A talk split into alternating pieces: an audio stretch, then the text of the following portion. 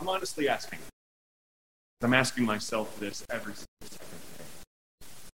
Here we are, year two of this pandemic, just a few months away. Last year there was kind of a novelty to this, but don't get me wrong, don't misunderstand me when I say that.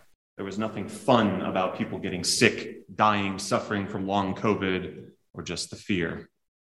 What was novel about it was the idea, something I truly believed, this would be over by now. Whatever over means. And yet here we are. I need not list the realities for you. If you work in healthcare, a helping profession, teaching, or the vast world of science, you know them more than I ever could. And you're done. You know, deep down, this is something still to be worried about. That doesn't mean the rest of us don't know it, right? This doesn't mean to suggest by some chance we're all clueless here, at least in this community. But what is pretty obvious is that this pandemic has unfolded in different ways for different groups of people. There are so many right now, today, that are acting like this isn't happening, that it's unavoidable.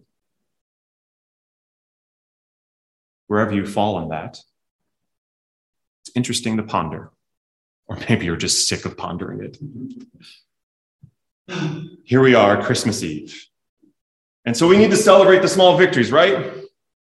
We are present here in this space, and I feel it's appropriate that the windows are boarded up right now. The chairs are piled high around you. We cannot look outwards yet. And yet, it feels so close. Like something is waiting to emerge. Can you feel it? Almost like we're in a stable right now. And something else to celebrate. There, there's people with us online, a miracle, something that boggles my mind, something I have no skill at. Others will join us after this service outside to light candles and sing. We are on the cusp right there. Joy to be had. Celebrations to take note of. Should anyone tell you or uh, you yourself believe that this community hasn't done anything during this pandemic time, I don't know how else to tell you the good news. We traversed the wide, vast desert before us and stuck together.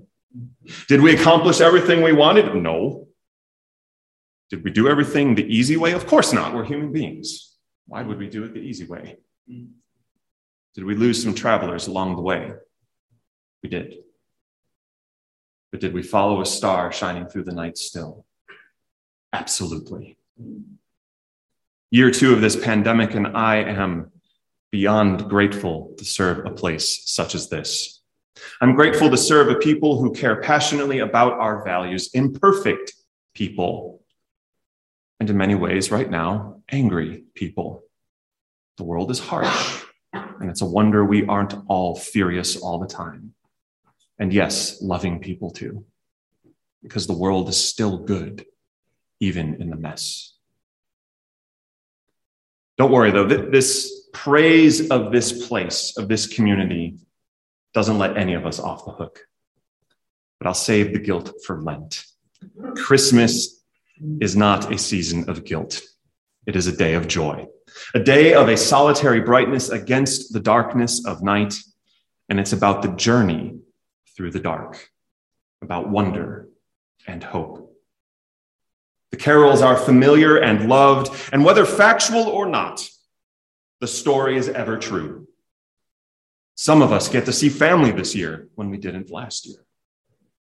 And yes, here, right now, we have not relented to the pressures of society. Our wonderful church is still seeing a slow but joyous regathering. We're learning what the new normal is. This virus is not going away anytime soon. And we've gathered in person, online, and soon outdoors. Gathered to hear a story that doesn't change. Gathered to hear songs that feel familiar, beloved, and enduring. Gathered to look for that star in the night, beckoning us onward to that newborn hope. The story of Jesus of Nazareth's birth this night, even if he was likely born in the spring, is one where we are invited to find our place and imagine the possibilities for a moment. Whether in a manger or, as the earliest Christian communities believed, in a cave or somewhere else entirely, it doesn't matter where or when Jesus of Nazareth was born. What matters is everything else happening around Joseph, Mary, and Jesus. Israel was under Roman rule. The empire bribed and owned the local rulers, priests, and magistrates. The threat of being assimilated into Roman society was very real. The loss of religion and cultural identity, a crucial and important distinction for the Jewish people, was there. And for the Romans, the emperor was God, a god. The empire itself was divine too, and conquest was a virtue. And yet the story we tell every year on this night says no. It rebukes everything that was Rome and empire and the threats to one's identity. Christmas tells us instead that divinity is found in a lowly stable, in a manger, the child of a carpenter born into poverty. Blessed are the poor. Christmas tells us that no matter what forces in our world favor conquest and dominance, one shining star in the night can bring it all down. Christmas tells us that we are called to journey far and wide for hope, to not sit idly by. Christmas tells us there is always a star to follow. So that's what I want to tell you this night. There is always a star to follow. There is always a star to follow. Now, the wording is a little deliberate there. We are not wandering outside and pointing upward at the sky and going, aha, I found it. There it is. The star shines brightly in the night. And then return to our daily lives. No, we find the star and we follow. I need not list all of them, but all of the great prophets and teachers throughout time share a very similar message. Drop what you're doing. Come, follow me. For the early followers of Jesus or Muhammad or the Buddha, it was literal. Drop it all. Come, discover a new life. And for us today, it can still be that. But we can also look inward.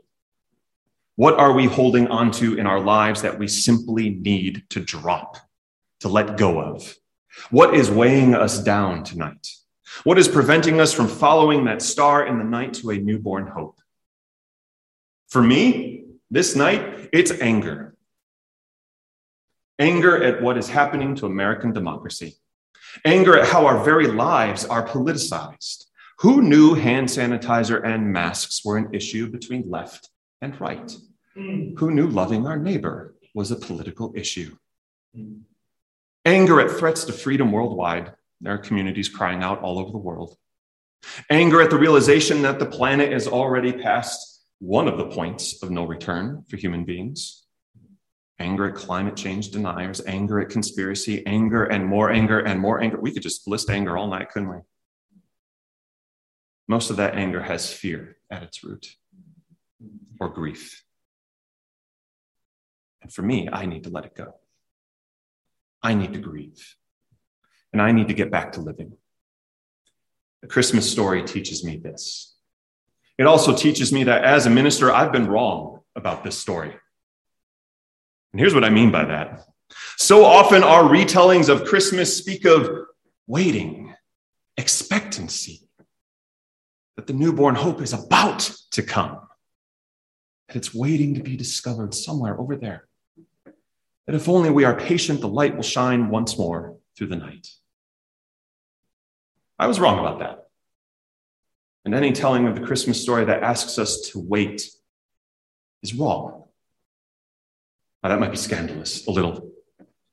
The ways Christmas haven't been interpreted are all wrong. Wrong, wrong, wrong. Great, right? What do we do now, right? Rewrite it? I don't know.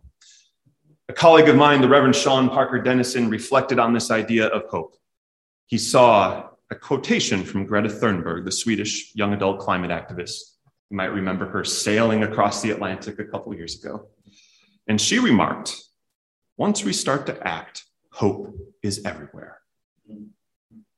My colleague, Reverend Dennison, saw this and said, ah, we've been all wrong about hope. And he wrote, "We got it wrong, always looking for this hope, for motivation, inspiration. Only the desperate bearing witness to the beginning of the end can find a new way to be, of being, a way to live within the magnitude of loss and the certainty of destruction. And by so doing, they bring the next world into being, the one that survives despite resurrection, being impossible, and so many of our habits irredeemable from here on. Only by ignoring the obvious outcomes can we become ready for what is so rare, we can only call it a miracle. Hope is an obstacle, a barrier that keeps us from needing the new enough to become it. Hope obscures the truth we need if we are going to embrace the extinction of excess, understand the necessity that nothing will ever be the same, nothing of this world can remain. The hope we need is on the other side of it all we believe to be true. Hope broken out of cages and prisons and carbon sequestration. Hope that has broken our rib cages and sternums in order to get us free. Hope that will always risk dying in order to survive. Once we act, hope is everywhere. We got it wrong, indeed. Our tellings of the Christmas story are often so passive. We are idle witnesses to someone else's journey. But no, we must act. Because here is what the story tells us. The newborn hope is already there. It's already there, and all we need to do is act, to take the journey, to follow the star, to make the decision. The newborn hope will not seek us out. You're not going to sit idly at home and suddenly, whoa, there's a baby in a manger crawling onto our doorstep. Our faith, our faith cannot be passive. Christmas is an invitation not to wonder about the journey itself, but to embark upon it. The hope is already there. It has been born. two thousand years ago and thousands of years before that story and right up until this moment. It's there. And it's not some ethereal, lofty hope either. You've probably heard me say this enough if you know me. Hope is not fluffy. Oh, it is sweet when we can experience it, but the journey comes first. Growing up, something just came to mind. Anyone have a gooseberry bush in their yard growing up or now? You know what gooseberries are, yeah. Right? I loved them. But the thing about gooseberries is that you need to deliberately reach into the bush, delicately maneuvering the one inch long thorns. And I'd watch the dogs deliberately, like gently eat the berries, coming away unscathed. And I would stab myself more times than I want to admit. Hope is like that.